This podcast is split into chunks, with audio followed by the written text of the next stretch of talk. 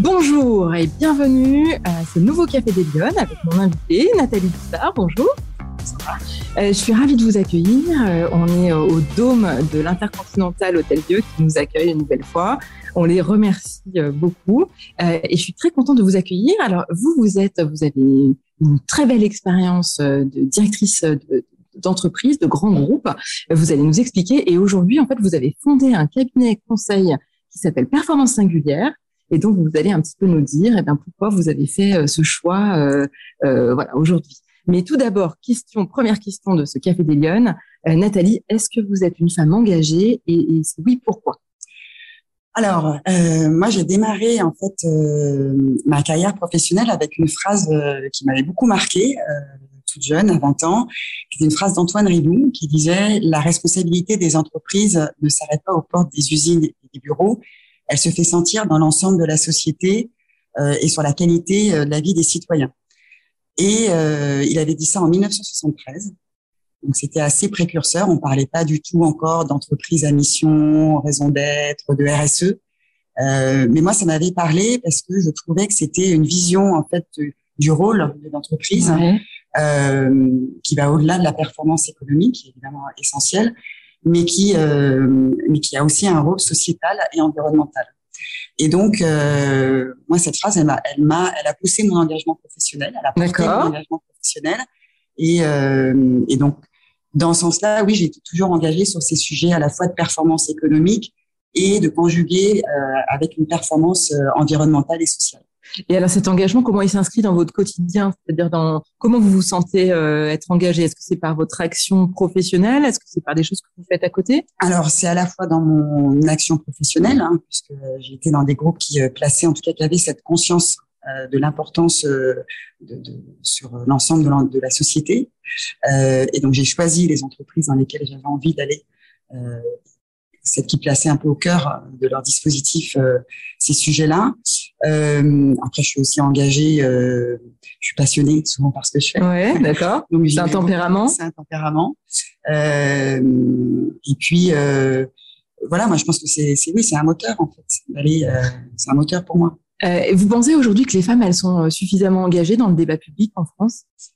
Alors, quand on regarde actuellement les chiffres, non. Il y a, on est encore loin de la parité. Euh, euh, donc c'est en progrès. Je pense qu'il y a une prise de conscience qui, qui est en cours, hein, qui, qui, devient de plus en plus importante dans les entreprises, dans la politique, etc. Donc, euh, mais c'est encore un sujet en devenir. Vous, vous êtes spécialiste du, du secteur des entreprises. Vous avez, vous avez travaillé dans des grands groupes.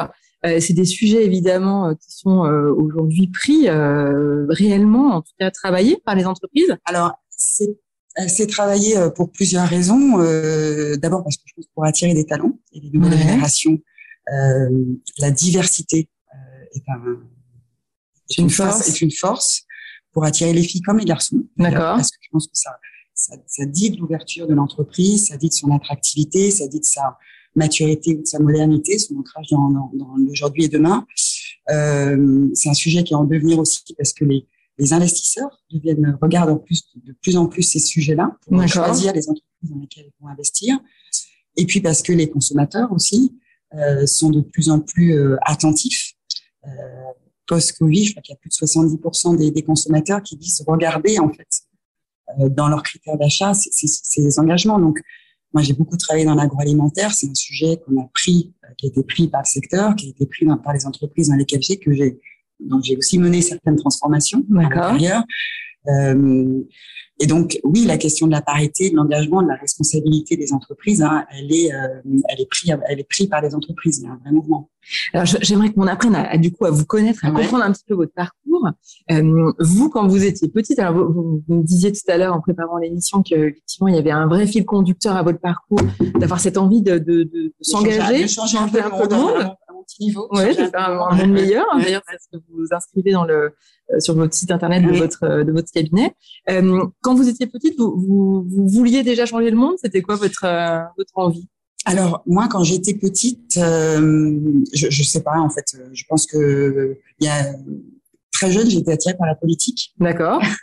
Donc, je pense qu'il y avait peut-être déjà un petit peu ouais. ce, cette vouliez être présidente de la République Non, non, non, bah. je ne voulais pas d'être présidente de la République en brossant les dents le matin. c'était pas mon.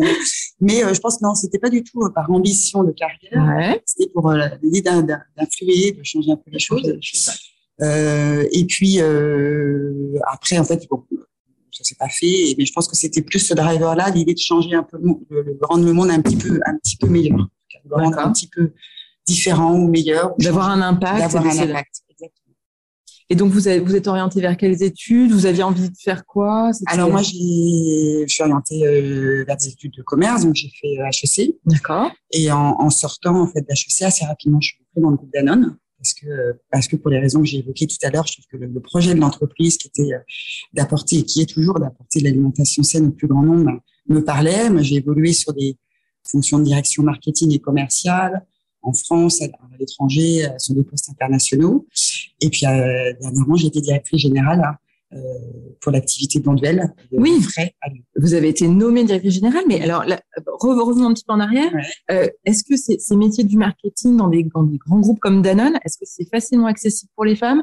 Est-ce que vous avez été poussée, freinée? Comment ça s'est passé votre progression de carrière? Alors, euh, moi, les, les, les 15 premières années de ma carrière, je, je me disais, euh, finalement, si on est, si on est bon, si, si, si on travaille, voilà, si, si on a les résultats, etc., Si on donne tout si on donne tout, euh, on avance. Et c'est effectivement ce qui se passait. Moi, j'avançais, euh, j'étais reconnue, etc. Et puis, euh, je crois que vers euh, en 2000, euh, 2009, euh, j'ai eu un déclic. Euh, en fait, j'étais chez Danone. Euh, et puis avec euh, Muriel Pénicaud, qui était la, la directrice générale euh, des, des ressources humaines, euh, fait le constat en fait que sur les postes, en fait, juste en dessous des postes CODIR, il y a une sorte de parité. Ouais. Et puis d'un seul coup, sur les postes CODIR et, euh, bah, les, les, il y a un- ce qu'on appelle l'effet crocodile. D'accord. Plus d'hommes que de femmes. Et donc, partant de ce constat, en fait, elle a mis en place toute une formation à laquelle moi j'ai eu la chance de participer dans les- parmi les premières, qui s'appelait le leadership au féminin. Et pour moi, ça a été un déclic puisque là, à ce moment-là, euh, j'ai découvert, j'étais un petit peu naïve, euh, qu'en fait, il y avait euh, un plafond de verre. Qu'à un moment, il y a des choses qui se passaient qui faisaient que les femmes euh, montaient pas, que il y avait des, des, des stéréotypes, c'est-à-dire que bah, une fille, euh, une femme, euh, elle va peut-être moins résistante, elle va peut-être être plus sensible, etc. Des stéréotypes genre, alors qu'un garçon est plus fort et que voilà, ça existait. Euh, qu'il y avait le syndrome, euh, une image qui avait beaucoup marqué, c'était euh, le, le, le syndrome de la perle rare. D'accord. C'était l'image de dire, bah, une huître, elle, fait sa, elle est dans sa coque, elle fait sa, sa perle, elle, est super et que personne la voit en fait. C'était un peu les femmes qui fonctionnaient c'est comme vrai. ça, Ouais, ouais. qui font leur ils disent, je suis super bien à mon boulot, euh, euh, mais, mais elles Mais ne le font pas le savoir. sait. Ouais. Elles ne le font pas savoir, elles n'activent pas leur réseau, elles, elles n'ont pas de mentor. euh, voilà, et, et donc, euh, et donc je dis, ok, au début j'ai été hyper en colère parce que c'est vraiment pas juste, je voilà, c'est pas juste, euh, etc. C'était une prise de conscience un peu difficile. Voilà. Et puis je me dis bon bah ok, c'est les règles du jeu. Euh, il faut juste en être consciente et puis et puis tout en restant moi-même, ce Ouais. que je suis, Ouais. euh, alignée avec mes valeurs et ce que je suis, bah, avancer dans cet environnement-là en fait. Savoir détecter à un moment, se dire bah oui, euh, c'est bien de s'inspirer des gens, c'est bien de, de les rencontrer, euh, d'apprendre, de, de faire savoir. Donc, en fait, ce, ce programme vous a aidé à, à comprendre un petit peu les, les codes Ouais. et, et à trouver des clés. Et ce que j'ai trouvé très intéressant dans ce programme, en fait, c'est qu'au début, il était destiné aux femmes et ensuite, après, il a été ouvert aux hommes. Oui. Et donc, en fait, euh, toutes ces questions-là, euh, elles ont été posées à parité dans les dans- et les hommes eux-mêmes ont pris conscience de leur filtre. Ouais. Les filles ont pris conscience de leur filtre, de leurs clés de lecture différentes. Et je pense que voilà, c'est ça qui porte après un projet vraiment de parité au sein de l'entreprise. C'est c'est pas juste 50-50 de, de, de femmes, c'est la prise euh, la prise de conscience de ses propres filtres, de ses propres doutes, de ses propres stéréotypes, et puis qu'on travaille ensemble dessus en fait. Et ça, ça fait avancer. Qu'est-ce que vous pensez? De quoi elles manquent les femmes aujourd'hui pour accéder à des postes comme ça à responsabilité? Euh, je pense qu'il faut avoir aussi conscience des, des, de la réalité de l'entreprise, hein, c'est-à-dire qu'une fa- euh, pour évoluer dans certaines entreprises, en tout cas, euh, moi je regarde mon expérience, faut faut être d'accord pour être mobile, hein. En France, à l'étranger, parce que c'est fait partie de l'apprentissage aussi, de la maturité professionnelle, euh, de l'expérience. Euh, j'ai été au Maroc, euh, je suis partie euh, avec mon conjoint, j'ai été expatriée. Euh, on avait deux petits enfants, un bébé de six mois. Ben, il faut, voilà, il faut prendre ce risque-là. il faut oser. Vous êtes parti, donc c'était vous qui partiez pour votre job à vous. Voilà, d'accord. Pour Danone, pour développer la, le business des eaux au, au Maroc pour, pour Danone chez un partenaire. Donc, faut avoir cette, cette envie de, de, de, partie de prise de risque. Et puis, euh, si c'est aligné avec son projet, avec ce qu'on a envie de faire, avec son conjoint, euh, sa famille, bah, voilà, il faut, faut aussi être acteur mmh. de son développement. Oui, c'est ça. Ça n'arrive pas tout seul. Non. Ouais, on ne vient pas vous chercher en vous disant la perle rare. Euh... Non, la perle rare, elle est sous sa perle, elle pas. Donc, euh, il faut, faut prendre ce risque-là. Je pense qu'il y a une partie de prise de risque. Euh, je sais qu'on évoque aussi euh, parfois souvent la, la, la culpabilité des mères par rapport à, du rôle dans le groupe mmh. de mère. Moi, il y a quelqu'un qui, je sais, mais c'était au Maroc, c'était la, la, fin de l'expatriation. Je savais pas trop au mois de juin si je rentrais ou pas, au mois de septembre. Ma, ma, fille aînée rentrait au CP, donc j'étais un peu stressée de me dire je suis pas une bonne mère parce que je sais même pas où elle sera à l'école au mois de septembre. Je sais pas si elle sera au Maroc ou en France. Euh, donc j'avais été voir l'institutrice hein, de, de, de l'école euh, marocaine au Maroc et euh, elle m'avait dit un truc super. Euh, elle m'a dit écoutez Camille, elle va très bien. Si sa mère va bien, et eh oui. elle ira bien. Mm. Donc euh, voilà, c'était un premier stéréotype. Oui. C'est la femme doit être à la maison et s'occuper des enfants et c'est ça une, une, bonne mère. Ben non, en fait, une bonne mère, c'est bien. En fait. Moi, je remercierai jamais assez cette femme de m'avoir dit ça à ce moment-là, parce que si, si je vais bien, elle va bien. Mmh, oui, il y a pas plus de questions que ça. Et alors, comment, comment ça s'est passé pour vous? C'est-à-dire que euh, vous avez développé votre carrière. Comment vous arrivez à, à être nommée directrice générale d'un groupe comme Bonduel Fresh? euh, Est-ce que donc c'est quelque chose que vous vouliez? Enfin, Comment ça se passe concrètement?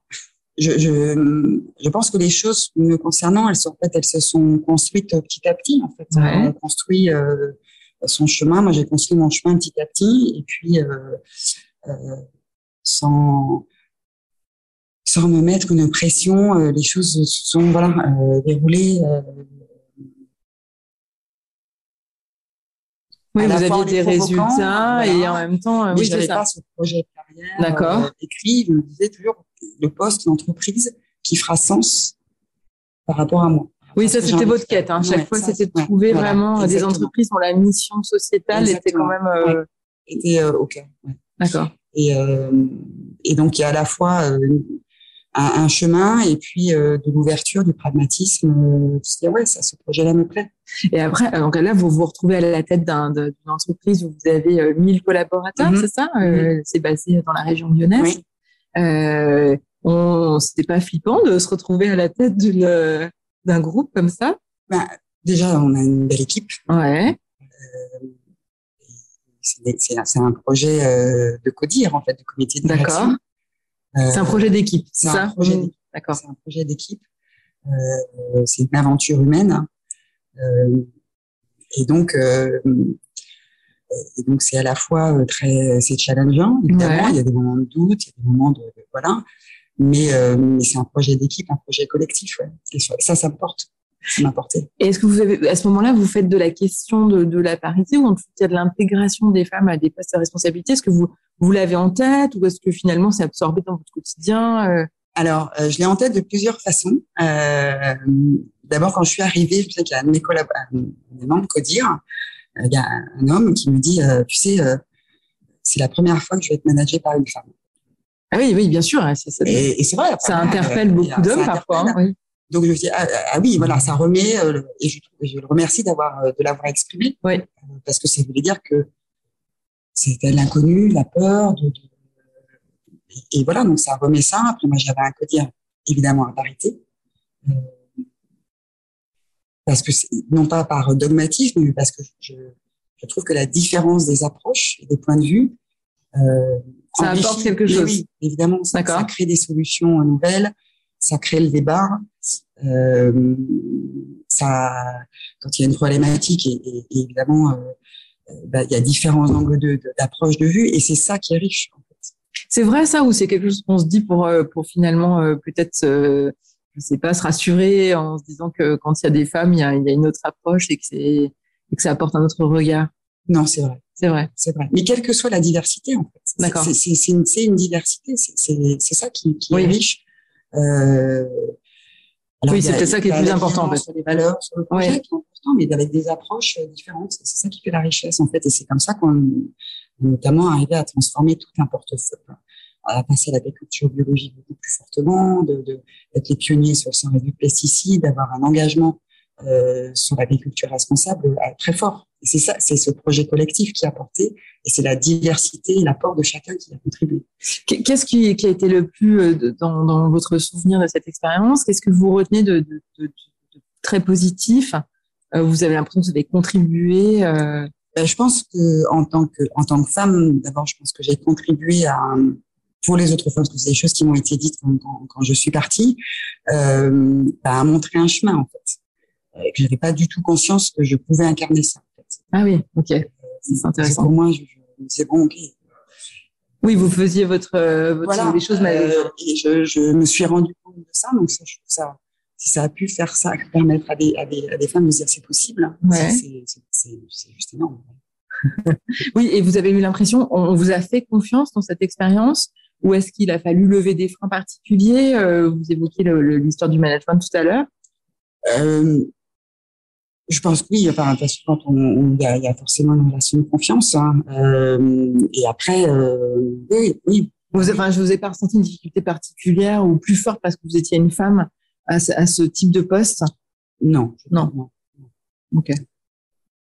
Euh, ensuite, vous avez eu envie de, du coup, de, de changer un petit peu euh, le prisme? Oui et, et d'ouvrir, alors là, carrément de passer à autre chose, d'ouvrir votre propre cabinet ouais. conseil? Bah, C'est toujours de te dire, bah, voilà, je pars de mon sens, je, je, je veux que, enfin, je, je, souhaite que les entreprises, en tout cas, je pense, j'ai la conviction que les entreprises ont un rôle et un impact sociétal, ouais. font de la performance économique, mais de façon responsable, jusqu'à un impact positif.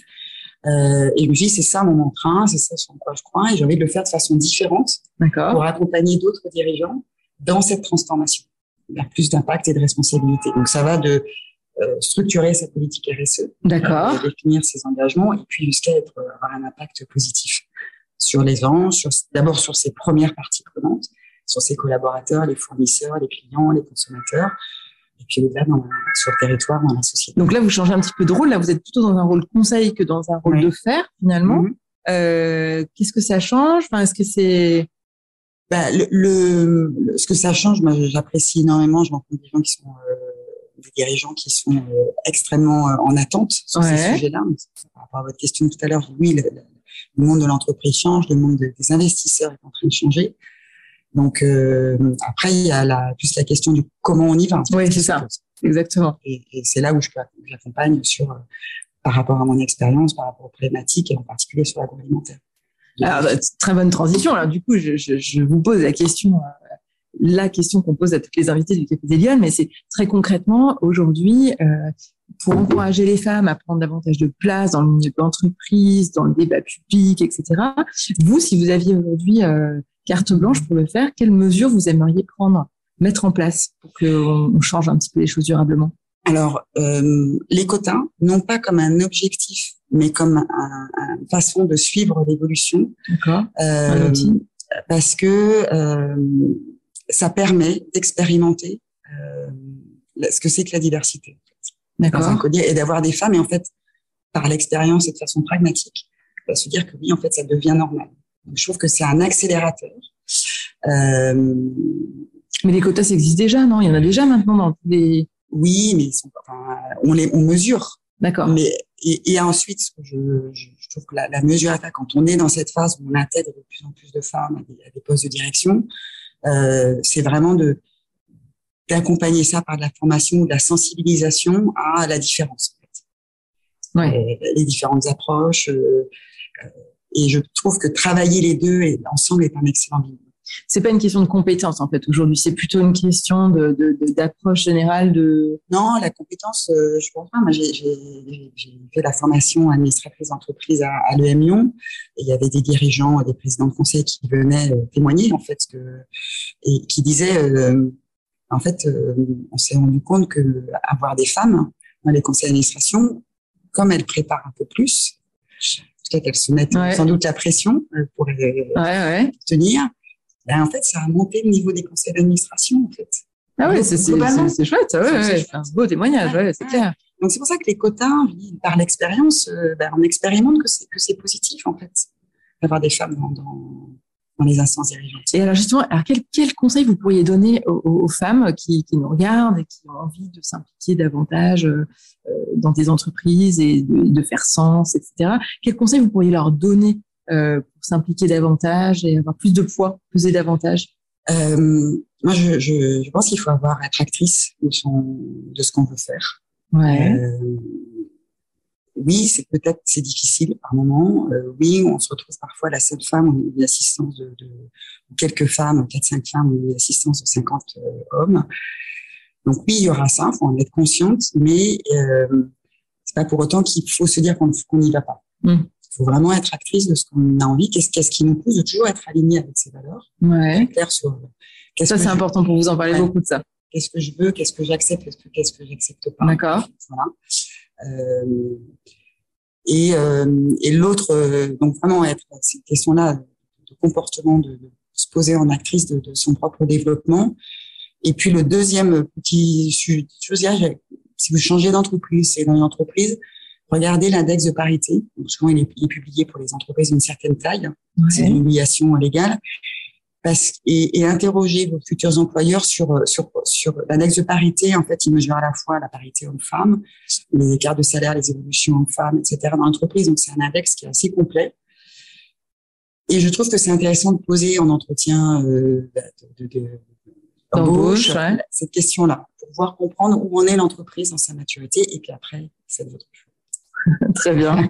Bah, écoutez, merci beaucoup euh, de nous avoir accordé ce café, cet entretien ce matin. Euh, J'espère que vous. Mais je vous en prie, c'était un vrai plaisir euh, de travailler sur toutes ces questions. Et puis, ben, je vous dis à la semaine prochaine pour un nouveau café des.